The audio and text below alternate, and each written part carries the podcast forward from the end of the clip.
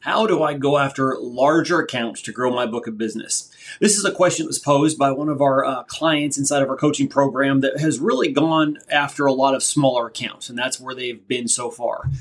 But they recognize, hey, they want to grow their book of business and they want to go after bigger fish. So, in this episode of the Preeminent Producer Podcast, our coaches cover this topic. So, let's dive in. Are you a commercial insurance producer struggling to stand out from the competition? Do you find it challenging to grow your book of business and create a fulfilling career? If so, then welcome to the Preeminent Producer Podcast. Each week, we'll be tackling important topics, sharing proven strategies and insights from successful producers that are in the trenches and have traveled the journey to becoming a preeminent producer. You'll discover what it really takes to become preeminent and build your book of business in a way that isn't being taught anywhere else. Our hosts are experts in the field and have built thriving businesses by becoming the most trusted advisor to their clients. Welcome to your journey to becoming a preeminent producer. Let's dive in.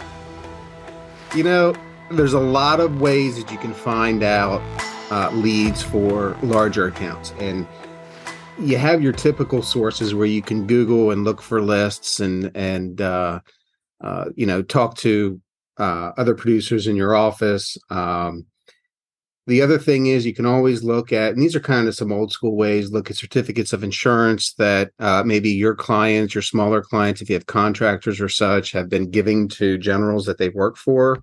Uh, that's another good source of looking for larger larger clients. Um, I prefer to really look for businesses by doing a Google search or looking for them online first and trying to find out more information about uh, the prospect so that I can determine number one, they're going to meet our carrier's appetites. And number two, what I can pull off of the internet about them that would lead me to go to offer a solution to a to a potential or a probable problem that they are having. So when you're dealing with larger accounts, um, you know, you really need to try to get your hands wrapped around what issues are they dealing with.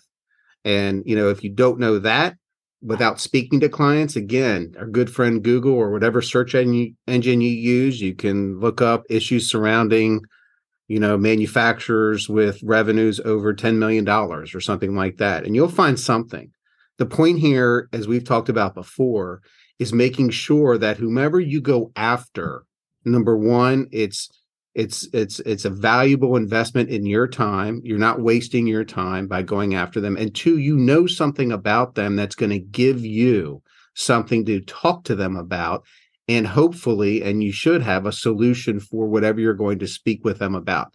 I hope that makes sense. I'm sure guys you can jump in and maybe clean up some of this or give other uh, uh, suggestions you have. Sure. You know, it, I want to back up half a step.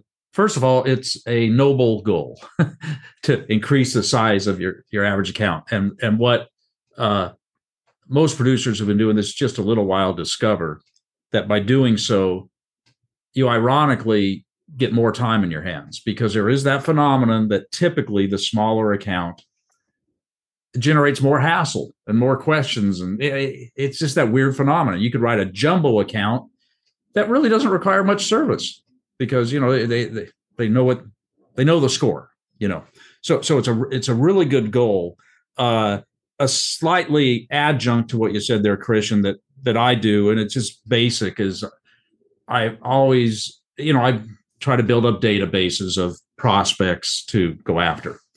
And uh I guess I'm going to state the obvious, but you can reverse engineer. Okay, I lead with workers' comp typically. Okay, so it's really easy for me to kind of reverse engineer based on average uh, hourly rates and number of employees, and given a class code, what the uh, in California, what the pure premium rate is, then take the X mod. I can figure out I need a database of these, let's say 25 class codes that have at least I'm just picking numbers here, 25 employees or more, mm-hmm. you know, and I can, and, and that that will generate what my personal minimum account size is.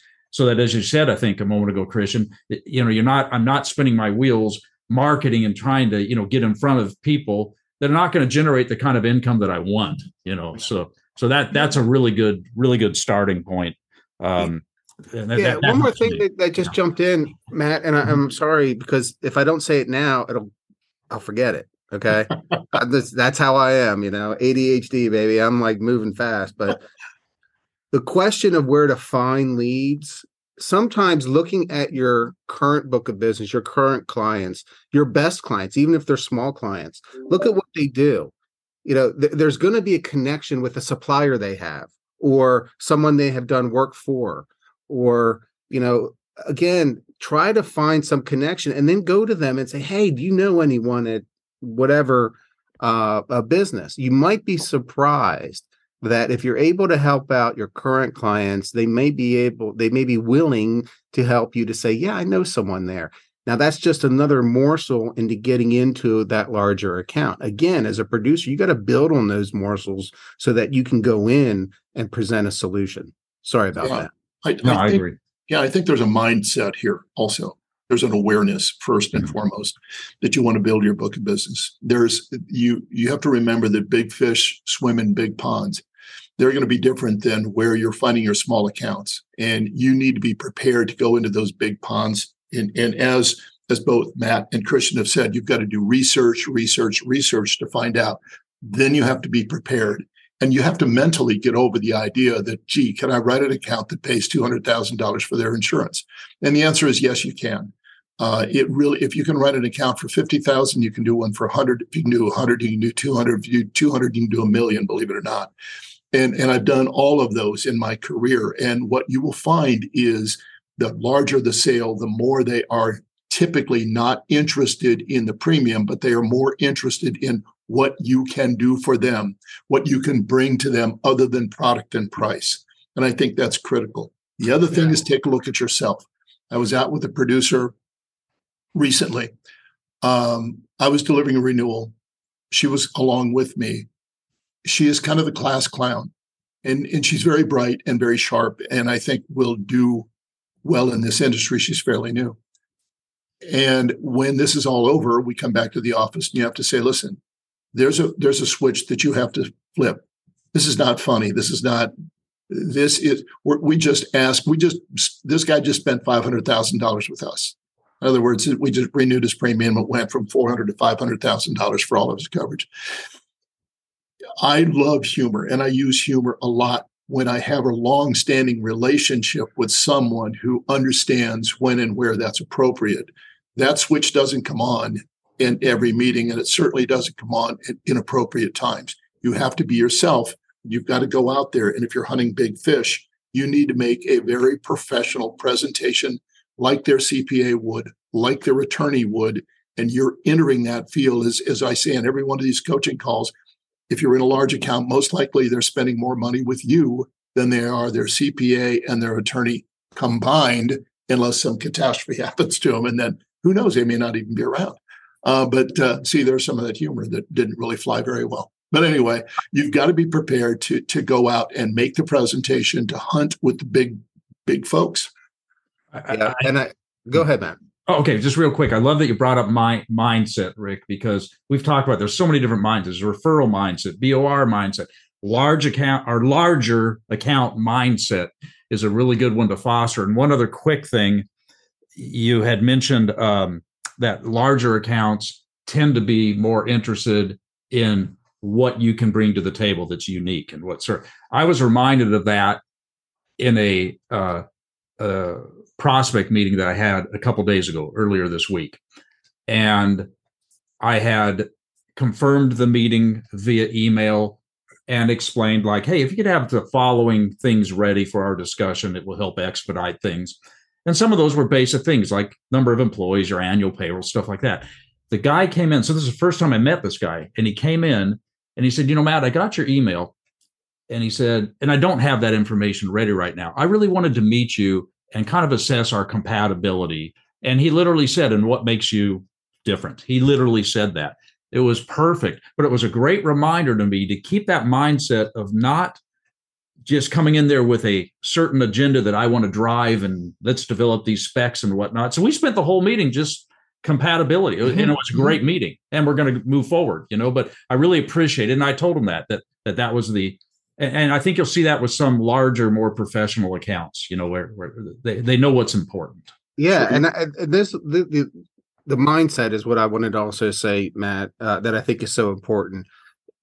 The larger accounts are getting a lot of calls all the time from salespeople asking to write their insurance. Okay, on the smaller accounts, they I'm sure they don't get near as many calls. Okay, uh, because there's not a lot of commission in the smaller accounts, right?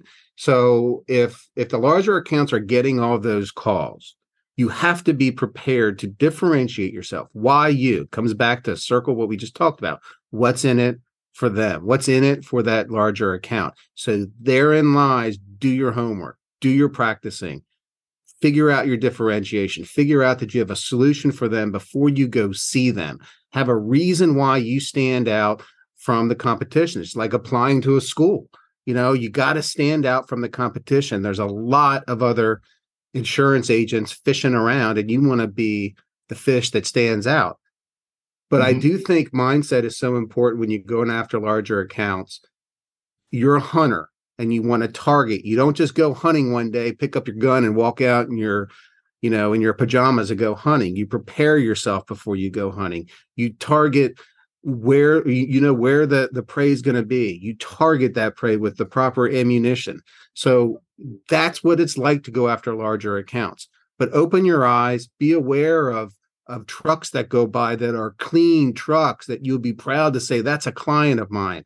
Maybe that if they meet you know meet your carrier appetite they're not a current client obviously you've done your research that's a great place to get leads too of how to look for those larger accounts all right, hope you enjoyed this episode of the Preeminent Producer podcast. If you did, we would greatly appreciate you. Like, subscribe, leave a review, lets us know what topics we can cover in future episodes. And if you'd like to find out more information on how you can get coached by our coaches, feel free to visit us at thepreeminentproducer.com. Until next time, guys, we'll see you in the next episode of the Preeminent Producer podcast. Thanks so much for joining us on this episode of the Preeminent Producer podcast. If you're enjoying the show, please feel free to subscribe, rate, and leave a review wherever you listen to your podcasts. That helps others find the show, and we greatly appreciate it. Once again, thanks for joining us, and we'll catch you in the next episode of the Preeminent Producer Podcast.